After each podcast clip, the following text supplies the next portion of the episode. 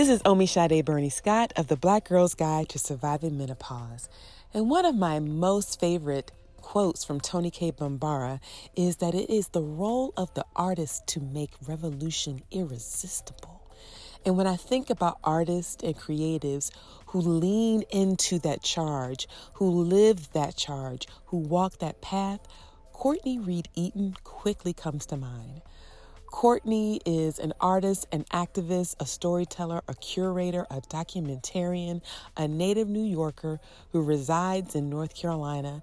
And we had the opportunity to sit down to talk about how our narratives and identities continue to evolve as we age.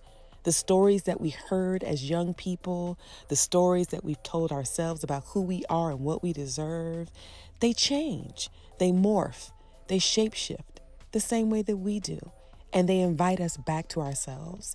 They invite us to get to know ourselves. They invite us to put down the baggage. And they invite us to create art and stories and portals so that other people can find their stories too. I know that you're going to enjoy this episode of the Black Girl's Guide to Surviving Menopause. So sit back and relax. And we thank you for listening. My name is Omisade Burney-Scott, and this is the Black Girl's Guide to Surviving Menopause, introducing Courtney Reed Eaton. Hey, Courtney. Hi, Omi. Thank you for coming and sitting with me today. And listen, for folk um, who are listening to this episode, Courtney bought people with her today and they're they're sitting with us by our microphones it's like our own little mini altar of, of different people you want to you want to introduce us to the people before we start Thank our conversation you. you're welcome um i brought my grandmother a button that has my grandmother's high school graduation picture on it mm. and her mm-hmm. name is maud evelyn peters mm-hmm. nichols was her married name ah, um and she didn't know that her name was Maud until she went to get married to my grandfather. Everybody always called her Evelyn because my my great grandmother's middle name was Maud, uh-huh. and so she had named her for herself and but they called her Evelyn. Yeah. So she thought her name was Evelyn. Then she went to get married, and she learned that her name was Maud. So. That's hilarious. Yeah, and I really love that name. I, I think it's a really like an ugly, beautiful name. Maud. Yeah. Absolutely. Yeah. So Do you remember that show, Maude? Yes. Uh, Bea Arthur. that that show was really good, and it was also like really radical because Maude had an abortion. Do you remember that? I do. It was a I big deal. It was a really big deal in the 70s for this woman who was married and also she wasn't traditionally feminine mm-hmm. in that television show character mm-hmm, way mm-hmm. like she wore her like flowy caftan things and mm-hmm. she was like a big brassy broad yeah she yeah. was a broad yeah yeah yeah that was very cool yeah who, el- who else do we have and um my mother lorraine mm-hmm. yvonne nichols mm, reed mm-hmm. was her married name and this is a picture of my mother actually on my wedding day. Mm-hmm. My mother served as my person of honor, mm-hmm. which uh, was kind of crazy and weird, but like also your, like true. your your matron of honor. Yeah, yeah. I couldn't pick a friend. Like I just couldn't decide on a friend. Mm-hmm. It just was seemed too uncomfortable and weird. Mm-hmm. So I just had my mother as my matron of honor, and my sister was eight at the time or oh. something like that. Okay. So, or maybe, yeah, I think she was like eight. She was a flower girl. Yep. Cool. That was it. That was it. And then I brought pictures of Bride Me, Courtney the Bride. Courtney the Bride. Who I got married, we got married in May of 1982, and I turned 24 in September of 1982. So 23. So I was 23 when Ken Eaton and I got married. And um, I think about that a lot because both of my children are now, well, Hunter, my son, is quite older than that. Mm-hmm. And Iona Pearl, our daughter, is also older than that. And the, I mean, Hunter is married, but he's 34 years old. Iona Pearl is 25, and I think that's so young. that's so young. Uh-huh. These are lovely. I love the baby's breath in your hair, mm. which is so like late seventies, early eighties, right? That's it's very very Minnie Riperton, right? um, and then the, the the parasol, like you had a whole like Daughters of the Dust situation going on. this is really great. And then these these last two fantastic headshot pictures that we have with us. Um, we met as actors. We were both acting when we met. Mm. And so we mm. had headshots. You we did. had headshots. You had fantastic headshots. Y'all are beautiful. You know, it's interesting. It's like sometimes, when, like, I think we were just saying this, when you look at a picture of yourself and you kind of think about how you experienced yourself then, you have some kind of dysmorphia around what you looked like and how strong you felt or attractive or valuable or whatever, and then you look back, you're like, oh, like I was kind of you. You were hot, Court. Mm-hmm. hot. Like is the hot is the word. Oh. Hot is the word. But just my relationship to my body was so challenging then. Mm-hmm. So this is like a big tangential thing, but mm-hmm. I started developing breasts when I was like 8 mm-hmm. And so my mother slapped a training bra on those things so fast mm-hmm. that there was no, I didn't have an opportunity really to even claim them mm-hmm. or feel comfortable with them or get with them. Like mm-hmm. immediately they were something that needed to be like contained, contained and strapped down. And so mm-hmm. my relationship to my body as a young person was just really did she ever take you to any of those old ladies with the tape measure around their neck to get your size, to get properly sized? Mm-mm. That's a whole ritual. Mm-mm. Yeah, I feel like there are people I know. I, I mean, that happened for me when I got married, but there are people I know whose moms or their aunties took them to get sized because not only when they start they started to develop but they started to develop quickly and it was clear that they were not going to be able to wear cheap bras and so they like took them to Macy's or Nordstrom or whatever to get size, and it was like the older lady with the tape measure she, around her. You neck. know what? We might have done that, mm-hmm. and I've just erased it from my mind. It, it's a thing. It's a, because it's, you had to. It yeah. had to happen at some point in yeah. order to ever know what size you were. I guess, or you know, yeah. just kind of shooting in the barrel and being like, "That looks like a D ish." So then you you figure you figure it out. You figure it out. But I appreciate you bringing yourself because this birthday is what for you? I just I turned sixty one this past September. Yeah.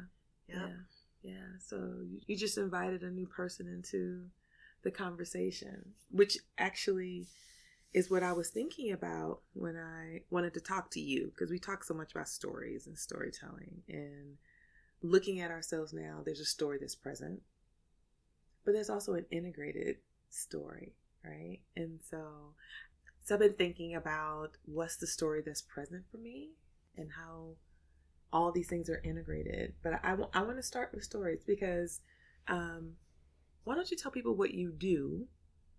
And then I also want you to think about for not only for what you do, um, but who you are, why stories are important, mm. especially our stories. Mm-hmm. So, since June of 2001, I've been the exhibitions director at the Center for Documentary Studies at Duke, and that involves scheduling, sometimes curating, always installing and generating supportive programming for exhibitions of documentary work, and that's photo, moving image, sometimes narrative writing, sound. So, all of the different ways that documentary can be presented, I'm trying to figure out ways to do that for a general audience so that people can have a different level of engagement with documentary work. Mm-hmm. And um, for the past two years there, I've also been the creative director of a pilot program called the Documentary Diversity Project, which mm-hmm. is about creating opportunities and pathways and networks for young people of the African diaspora, specifically in America right now. But Mhm. um, we've had uh, eight emerging documentary artists over the two years and three post MFA Master of Fine Arts Mhm. degree fellows work with us. Mhm. And so, stories, the stories that live that come out of these spaces that you are kind of ushering, midwifing, curating. So I I was an only child uh, until I was eleven. My my little brother was born when I was eleven, and um, my mom was a single mom for a lot of my earlier childhood, but she got married again when I was ten, and so my siblings and I have different. They have one father. I have another father, but. Uh, I spent a lot of time with my grandparents and I spent a lot of time alone Mhm. and I listened to I had tons of records that were stories like Mhm. Tubby the Tuba and Peter and the Wolf, Peter and the and Wolf. Sleeping Beauty and Cinder, like just all kinds of records that were out at that time. So it was the early to mid '60s, and so I would just be in my room listening to stuff Yeah. constantly. And I did watch a lot of television Uh-huh. also, but my grandfather, mother's parents, definitely were day to day helped raise me, and uh, my grandfather was an itinerant artist. Like he was a poet, he was a musician, he also was an electrical engineer. That's what he did for his job. He did a lot, didn't So he? he did a lot. He had a whole lot going on. He had a lot going on. So my grandfather and and he was also an immigrant, so my grandfather told the story the story that I learned from him was that when he was 15 his mother had died, his baby sister had died, Mm. his brother had left, older brother had left the year before. My grandfather was from St. Kitts Mhm. from the island of St. Kitts. And um, his brother had left the year before to come to the United States. And so when he was 15, he just decided he was going to come to the United States and find his father and live, live with his father. He knew his father, and his father was a merchant marine, Mhm. is what he told us. Mhm. And so he stowed away on a merchant marine ship and got to New York Mhm. and got to Harlem and and uh, yeah, lived with his family. So I mean, those I grew up with sto- Yeah. epic stories like Yeah, that. yeah. Or my grandmother's family, her parents also came to the United States from St. Kitts, Uh-huh. where they proceeded to extend their family to 10 children. So Mm. they had 10 children. And then my great grandfather disappeared. And there was a story that he wanted to go back to St. Kitts and she didn't. Uh-huh. And so he left and he left her here with 10 children. My grandmother was the next to the youngest. Ah. But then over the past few years, I've talked to older cousins and I'd asked my mother about it before she passed, and she was like, I never heard that. I don't know what you're talking about. Oh. So I don't know if I made that story up or if I overheard some weird things. Right. But and I spent a lot of time with grown-ups. I spent Mhm. a lot of time around grown-ups. Mhm. And so I- I was always doing a lot of listening. Mhm. And so I loved stories. Yeah, yeah. And when I came in, I was talking about secrets and not secrets and like Mhm. things that I was told that were bizarre and random and that I Mhm. didn't really know what to do with. So one of those things was Mhm. when I was 11, my mother sat me down in the kitchen and said, So, when you were born, your father and I were not married. Mhm. And then we got married when you were two years old. Mhm. And when you were born and we weren't married, the uncles, her uncles, my Mhm. great uncles, were very angry and they didn't come to your baptism. Mm. Like that was pretty much that that was it. That was Right. like the whole story. And then she was like, "Okay, go play." Yeah. Then like, you know, go go go Oh on then. And I guess she told me because she didn't want it to come up in some Yeah, and you'd be thrown off by wa- it. way. yeah. And right. me feel a type of way about right, it. But right. in fact I did feel a type of way about it because I'm was sure like, you did. what does this mean? and then uh, you, you were like ten or eleven. Yeah. So then then you get to create a whole other story around this story. Precisely. Right. You're like, well, I'm now I'm going to like take it to a whole another level because I'm a kid and it's just like I have questions. But you also, I don't know if you felt like this as a kid.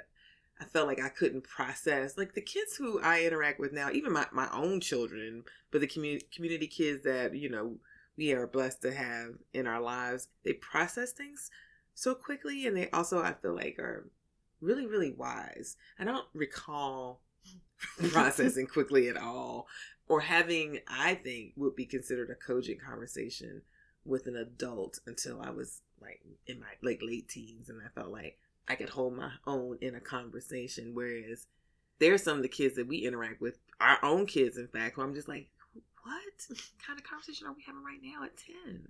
Like, I feel like if you had said that to Taj or to Iota, they would have been like, well, I have, I have questions. Mm-hmm. What exactly does that mean? Mm-hmm. Well, did they come back around?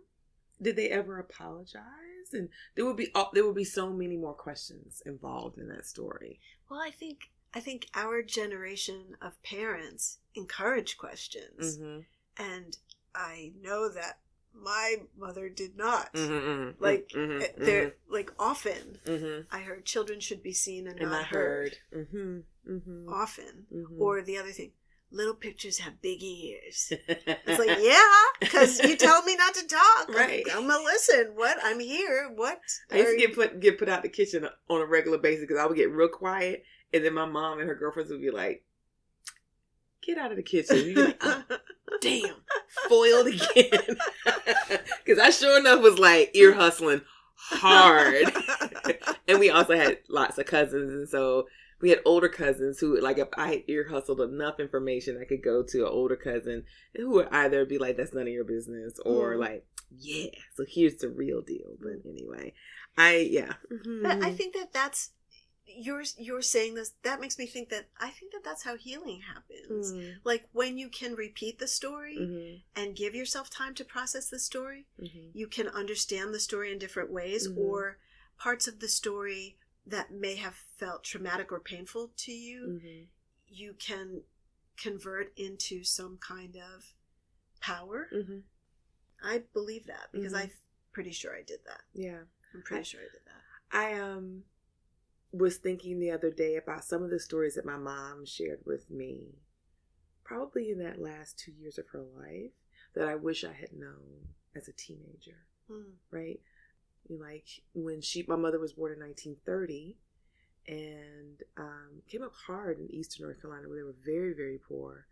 And she was separated from her mother and her younger brother after her dad died because it was during the depression and also it was like that period between the depression and world war ii and everybody's struggling everybody's like really trying to like do the best they can to feed the mouths that are already at the table mm-hmm. let alone take on more mouths because my grandfather had passed away and my grandmother had polio so mm-hmm. she mm. couldn't work and so the story that my mother shared with me in the last couple of years of her life really started to help me understand her her fixation on us staying together, mm. like us being a team, us not being separated from each other, her real I don't know, doubling down on no matter what the family kind of like constellation looks like we're all family so she was not the person to do that's your half brother that's your mm-hmm. half sister she was like we are not here for none of that shit mm-hmm.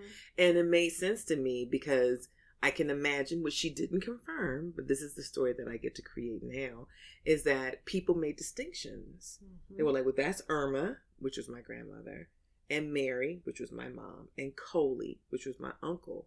Those are your cousins. Or that's their kin. Sometimes you don't even know how you're related. They're kin and they're staying with us for a little while, but that's not your sister. Hmm. I don't know if that happened. It may have happened. I do know that as a kid growing up, she was very adamant. And we have a, a blended family of being like, that's your brother, that's your sister. That's it. Mm-hmm. I don't want to hear anything else out your mouth. Mm-hmm. And I was like, oh, okay, cool. And now, as I'm sharing some of the stories of our family with Taj, and the same thing I did with Che, I feel like I have become like our our family docent. you know, where it's Mhm. like I get to invite, eh, you know, you come into my home and there there are these altars that are in here, these shrines that are representative of our family, our ancestor shrine, and I feel like our, our ancestral docent. There are times when I'm introducing Taj to a particular person or an artifact that's a part of who we are. I remember that video Oh of you gosh. sharing those earrings with him. Oh my like, gosh. That was so beautiful. and he was and he's totally into it he's just like these belong to my great great grandmother. Mm. like how do you even have these? I'm like because they are in our family. And he's like these are valuables. I'm like they are valuables. But i know my sister and i used to rifle through. We were our our own docents with each other as kids in the 70s we used to rifle through our parents shit on a regular basis like go through their top drawers and the side tables in the bedroom and just find all manner of things and be like oh that's that's how i found out my mother's middle name was ella because i found her um, social security card Ah! and i was like who's who's ella mary ella and I said, "Do you have a middle name?" And she's like, "Yeah." I said, "Is it Ella?" And then she was like, "How did you find that out?" I was like, "But you get to be the docent of your own story in Mhm. some ways, right? Mhm. You get to introduce, reintroduce yourself, or reimagine yourself in ways." And that gets shared out, which is why we wanted to do these conversations with Black women who are older so we could tell our own stories. I just don't feel like there's enough like intentional space for our stories to be told either in retrospective or in first person like what's happening right now. Mhm. Yeah. I don't, know. Mhm. I don't know how you feel about that. That's so one of the things that came along with my family structure because I was so close to my grandparents and like literally Mhm. like they gave me breakfast every day even though we lived in Harlem my grandfather had a car so he drove me to school every day and Mhm. my mother because she was uh, voraciously aspirational i did not go to a harlem neighborhood school i Mhm. went to school on the upper west side Mhm. To ps 166 Mhm. ps public school 166 in new Mhm. york which is the school where jd salinger went Mhm. and it was integrated Mhm. and by race and by class Mhm. it, it was a really interesting place and so my grandfather used to drive me to school so spent a lot of time with them and in weird ways was my mother and i were like siblings Mhm. In relation to my grandparents Mhm. and so when my grandmother died first and then my grandfather and so it How was old just were you when your grandmother passed? I was 24. My grandmother passed after I was married. Mm-hmm. So, yeah, we got married in May and she passed in the following February or March. Mm-hmm. And um and my grandfather died 4 years later. Mm-hmm. And so it was just my mother and I. My mother's brother had died, my uncle had died also. Mhm. And so we took care of cleaning out the apartment, you know, on Mhm. our own. And um, my grandfather had always kept, he also photographed besides writing poetry and playing music. And he also photographed and taught me how to photograph as a Mhm. child. And Mhm. so in my grandmother's dresser drawer, there was one particular drawer where he kept all the pictures. And Mhm. it was pictures that he'd taken, pictures that my mother had taken, but also pictures that people gave to our family. You know, like your cousin gives you Yeah. their baby's baby picture and all that kind of stuff. And so when my grandfather passed, one of the things that I knew that I wanted, and and I had already started photographing myself Yeah. at that time, and were because actually my grandfather lived to meet my son, Oh. so that was Mhm. also cool. But I wanted the photographs. I wanted all the photographs, so I have them, Mm-hmm. and a lot of them are stories for me Mm-hmm. some of them I remember. Like, I mean, some of the images I'm in, so I have memories of, of what they were or what they might have been. Mm-hmm. But they're also just a huge amount of pictures of the neighborhood, like Mhm. like what Harlem looked at, at like at that time, Mm-hmm. or parades, Mhm. or you know, people just being fly in the street, Yeah, like yeah. just Yeah. amazing stuff Yeah. and there are stories that I make up around those images, and there are also they're prompts for me to remember Mm-hmm. my family members, you Mhm. know, because I feel like if we're not looking at that kind of stuff and and talking about it, they disappear. They do. You know, I um, had a person hit me up on social media on Facebook, and they expressed some disappointment. they were like, "I thought that the Black Girls Guide was going to be like you telling us how to manage like our hot flashes, like you were going to be giving us like recipes or." herbal remedies or that you're going to talk more about the physiological parts of this. And so this whole like talking to people about their lives doesn't make sense to me. Hmm.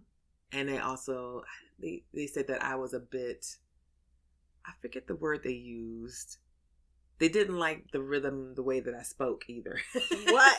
so it was What? yeah it was it was, it was interesting. And i was like oh, okay okay okay. Well here's the thing. The black girl's guide to surviving menopause wasn't not actually meant to be an exploration of the just the physiological aspects of what it means to age what it means to go through changes plural.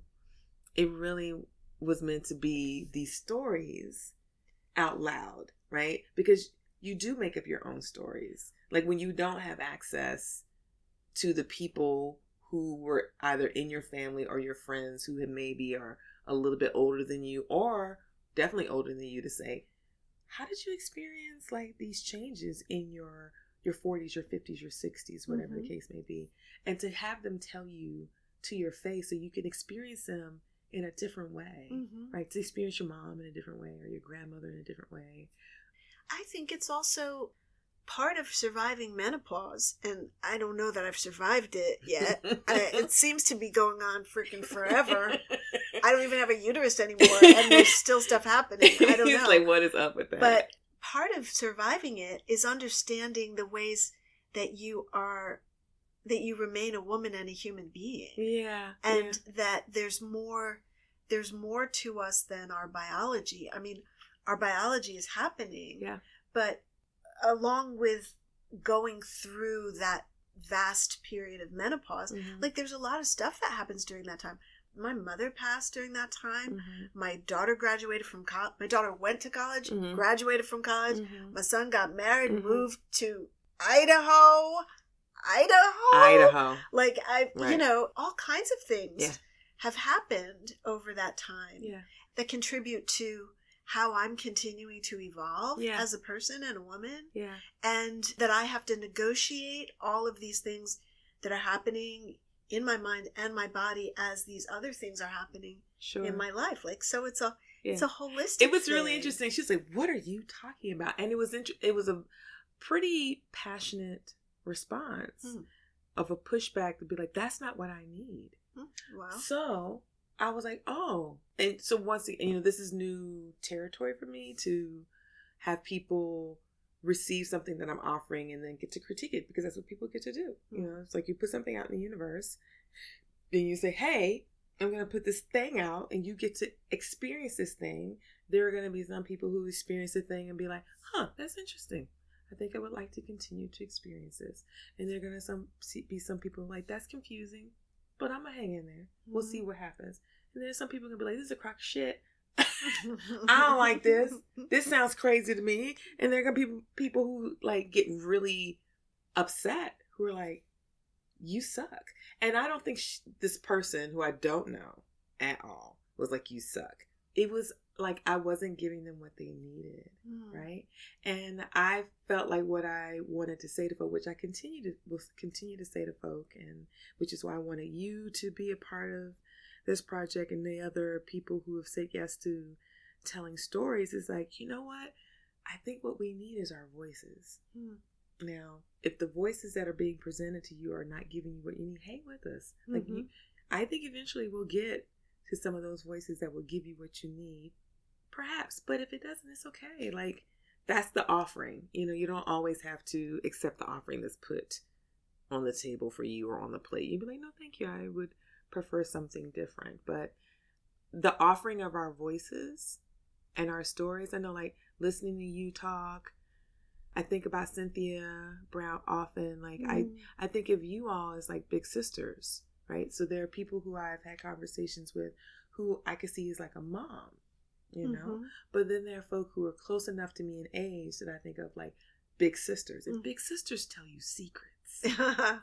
yeah, they y'all, y'all get up off information. You be like, so here's the thing. yeah. There's some good ass sex happening over sixty. And I- God. and I was And I was like, shout out Courtney Reid-Eaton for letting me know that. that's an incredible thing. I mean, that's the thing about the formulaicness of okay, here's a guide, here's how you can because if you li- if you listen to all of the mm, I don't know if you read all the literature and do all the listening, or my daughter works in a sex toy store, Mm-hmm. so she sells sex toys. They've got every kind of um, lubricant you Mhm. could ever want to imagine Mm-hmm. and like all different kinds of stuff. And when I go to visit her, like we've gone to the store and she's Mhm. like, "Do you need lube?" Like that's like one of the big like she's because and the thing that they'll talk about with customers that come into the store, Yeah. Like they very gently want to talk to people Yeah. about how important lube, Lube is, is. because as you age, Yeah. blah blah blah, and you dry out and blah blah blah. I'm sorry, that as yet has not been my experience. That's not, my, that's not my journey. That's just not. That's, it's just not. It's Shout not. out. And I feel incredibly fortunate yeah. and yeah. excited about that. And I've been having sex with the same person for forty years. That's a long time. Forty years. And, it, and in a lot of ways, it's it's better than it's ever been. And I mean, yeah, we were hot. We Mhm. like we actually were hot when we were Mhm. young, and we had sex a lot. Like Mhm. We when we were first together, he was Mhm. like, "I think we should have sex every other day," or so, like you know, it was just like yeah. ridiculous stuff like that. And maybe it's not as often Sure. now, but it's so much better. Oh. It's so it's such a different. Mm-hmm. It's like really has reached like a particular level of communication between us Mm-hmm. that is mm-hmm. different. I saw. Um, do you follow AfroSexology on Instagram? Only when you repost something. Uh huh. So they recently posted this wheel of pleasure. Did you see that? I saw that. And I was like, oh, okay. And it was all of the things that you can put on your, because you get to create your own wheel. It was like a template. He's like, here's a, a template of a wheel of pleasure. And there were different things that were up there, like cuddling or fingering or kissing or taking a bath together or taking a nap together or whatever. Mhm. And it was like, there are things that you can experience pleasure that have nothing to do with penetration, Mhm. right? Mhm. And so you get to decide what's on your your wheel. And I was like, this is fascinating. I would love to figure out like a wheel template to have some conversations with some older black women and be like, what's on your wheel? Mhm. Because I also want to like, do you you know you can you got a wheel, right? like like you, you You can, can, do choose. you can choose. You can choose. You can you can absolutely choose. And to have that if it's not already present with folk to help people reimagine that being present or if it's not been present before to be like, you know you actually get to start some new stuff Yeah. right now. Yeah. You don't have to like be like, well, that that this is the way passed. we've always done it.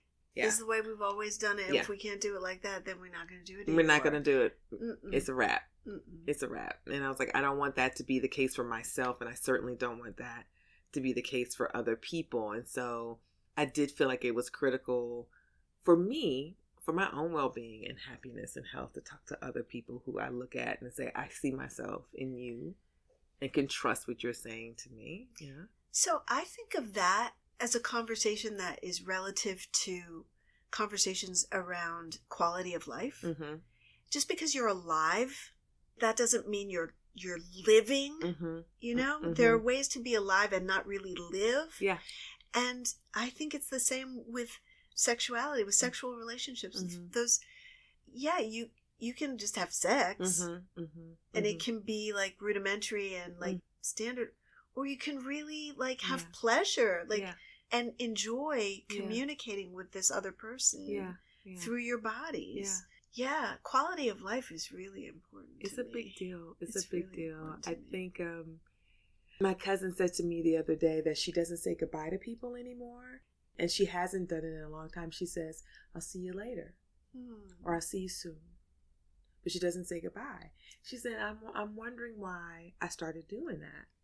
And I was like, well, I know for me, I, I shifted from saying, okay, bye, to being like, I see you soon or I see you later. It was like when time became even more real to me. It's like, you know what? Don't say goodbye. Hmm. And then, you know, I don't know if I felt like there was power in the goodbye that would usher someone into the, the realm of the ancestors, which is like a really powerful thing to be like, my mouth could usher you into that. But I wanted to be able to not have that be a part of that person's Mm. destiny. So it's like, and I'm thinking about that now. It's not like I've been actively thinking about it. It's just like recently we literally had this conversation in the last 24 hours. So why do we say so long? Why do we say I'll see you soon as Mhm. opposed to goodbye? And I just think that as you become more in touch with your own mortality, Hmm. like the way that you interact with people, the way you greet people, the way you send people off, the way you extend yourself just feels different. Has that felt different? I'll say. Yeah. I'll say. I really, and I've been saying this a lot, and it makes people really uncomfortable.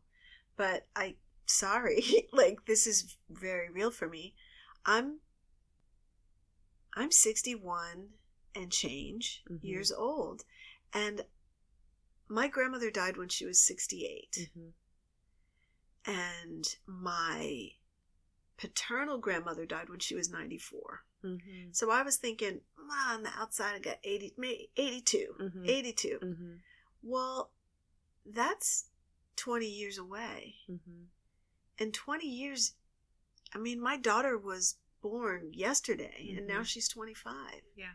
I have much less time ahead of me Mhm. than I have passed through. Mhm. And I don't have it to waste. Mhm. I'm not interested in wasting it. Mhm. I'm not interested in pleasing people anymore. Mhm. I'm not interested in shallow friendships. Like, I'm Mhm. really, I just don't have time for that. I don't. I really want to do the things that are important to me, be with people that are important to me, Mhm. have really full Mhm. conversations Mhm. because this is all this is all real Yeah. and it's all going to be over soon. Yeah. So, you know, you raised, you called out Cynthia's name, and her birthday was two weeks after mine. We were born the same year. Yeah. Maybe it might have been a week. Her birthday is the 8th, and mine's the 28th of Mhm. September. So Mhm. I don't know. Whatever the math is, Yeah. we were very close in age. Yeah. And, you know, she's an ancestor. Yeah. Yeah. I think about that a lot. So, yeah, Mhm. it's Mhm. important Mhm. for us to really make choices for ourselves Mhm. Mhm. and Mhm. not just let life happen to us. I was wondering if you think about how you have shapeshifted from that 23 year old Courtney who. I don't mean no. You can take that literally or figuratively. both, both, and like, and what do you feel like your relationship is with this this shape Huh. that I because it's continuing to evolve. Like, you know, when you're born, and you've seen this with your own kids, babies change so fast. Mm. From the moment they come out of your womb, you're like, yo, who is this joker I just brought home two weeks ago? to then two ye- they're two years old. Like their hair, their skin tone, teeth, them being able to identify who they love and feel safe with, Mm. all of that changes fairly quickly. Like Mhm. that first, well, I don't know, five years of life. It's like so fast. And I feel like it's changing for me quickly again in a different way. Where it's like, oh, this is a new me. And I'm just wondering if you've noticed your shape shifting in ways now in this post 60. Most definitely. Yeah, yeah. So a lot of my formation, a lot of my younger life was in predominantly white spaces. And my parents were integrationists. They were very much about how do we access these tools of equality. Well, it was by you work really hard and you speak like this Mhm. and you study this and you do like this and and then you get all the prizes. Mhm, All the benefits. Mhm. And the older I've gotten, the more I've come to understand that that's not necessarily the case. Mhm. And also, the older I've gotten, the more deeply I have craved, and especially since I moved to North Carolina, Black community, and Mhm. especially the community of Black women. I mean, it is very important to me to name myself as a Black feminist. Mhm. And I've been saying a lot Black feminism is not feminism in blackface. Mhm. Like, it is a whole thing It's a whole it- ass and thing. yeah that Yeah. means that means that you know i'm striving to be in solidarity and right relationship with black trans women Yeah. because i know Yeah, that when they are free i will be free That's and so i work for their freedom. Like right. so this courtney as a 23 year old as a 25 year old i was involved in housing justice work and we had a sweat equity co-op. That's where i li- lived in new york. Did a lot of physical work construction work ran the boiler like was on boards protested in the streets screamed at ed koch blah blah blah Mhm. there are things about that life that are still present in this life and in fact i feel like in some ways i'm returning to some Mhm. of that Mhm. but then there are other things that are new like i really am not interested in being respectable Mhm. i really do not give a flying fuck Mhm. I have a hard time keeping myself from saying Mhm. whatever it is i feel like i need to say Mhm. even though I know it's not always politic. Mhm. But sometimes I just feel like I'm almost 62 years old. I get to say what I want. Mhm. Like, and if people don't like it, that's Mhm. okay. yeah, Keep it moving. Yeah. Like, we don't have to waste each other's time. we don't. Like, if we can't be real, then we don't need to be. Let's yeah, find your person. That's right. And. I'll find mine. I might not be your person, and that's yeah, okay. That's I guess, okay. I guess it's kind of like my response to the sister um who did that. I was like, I might not be your person, sis. And, Exactly. and find your people. Yeah. Y'all are my people. I knew that when this happened and this was going to continue to happen, that I would find my people. But I wanted to start first with folk where I was clear are my people. I know you're my people. I know that the folk who are working with me behind the scenes are my people. Mm. And so I'm very clear you're going to journey with me. And that the new people will be like, oh, I think we're people. Like, oh, shit, I think we are. And we'll find our ways together. But I'm not interested in extractive relationships or transactional relationships. Mm-mm. I'm not interested in people who want to collaborate with me or partner with me because it's going to benefit them, Yeah. not because we can build something together. Like, can we build something different and new? We are we're kind of coming to the end of our conversation, and and so in 2020, as a team, I'm going to be working with folk to put together a physical guide to figure out what that's going to look like, and it'll be available for purchase. So our goal with this tangible guide is to get it out in 2021.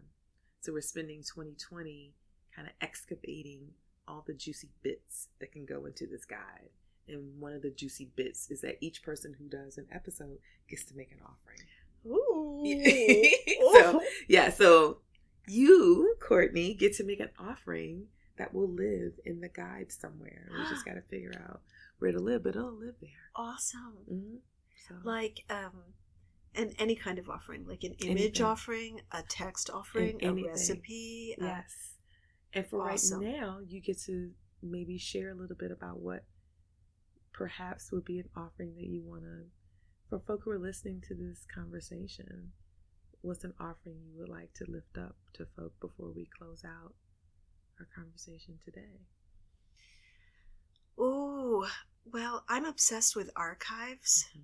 and so i would encourage people to reflect on building family archives and taking care of some of those important materials that hold your stories Mhm. and also making notes Mhm. so that the people that come after you know what these materials are Mhm. and why they're important. Mhm.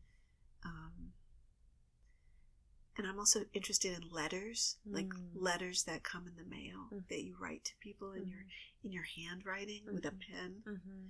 Yeah. Yeah. I appreciate that. I introduced Taj to my mom's handwriting in that same video where I was like, Do you want to see Nana's handwriting? He was like, Yeah. And so I showed him her address book. And he was like, oh, because everything was in cursive. Very, Yeah. I clearly graduated from high school in the 50s, pristine cursive Penmanship. penmanship. Yes. And so, yes, the returning back to the you get to be a docent for your family in this thing that's not a piece of artwork that you're not attached to, but it's the artwork of your family. And it's, Mhm. it's very personal and beautiful. So, Yeah. yeah, I want to thank you Thank you. for being a part of this episode today and of, of this canon that is being created for Black women um, as we navigate and negotiate this journey in this lifetime. So I appreciate you. Thank Appreciate you. you. Yeah. Thank you so much for listening to this latest episode of the Black Girl's Guide to Surviving Menopause. I really do hope that you enjoyed yourself.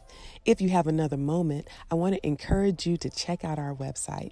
It's the Black Girl's Guide to Surviving Menopause.com. That's the Black Girl's Guide to Surviving Menopause.com.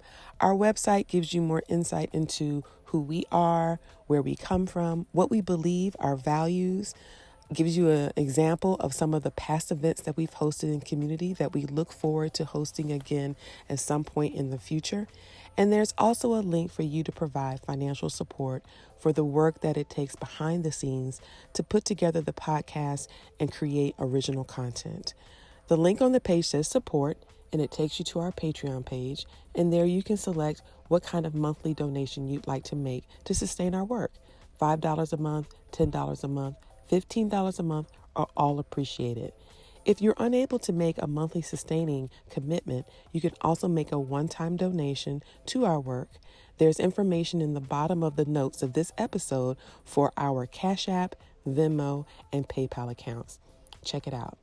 Don't forget the listener letters. We really do want to hear from you guys.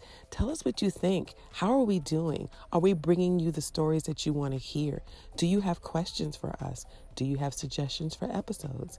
Send us an email to decolonizingthecrone at gmail.com. That's decolonizingthecrone at gmail.com.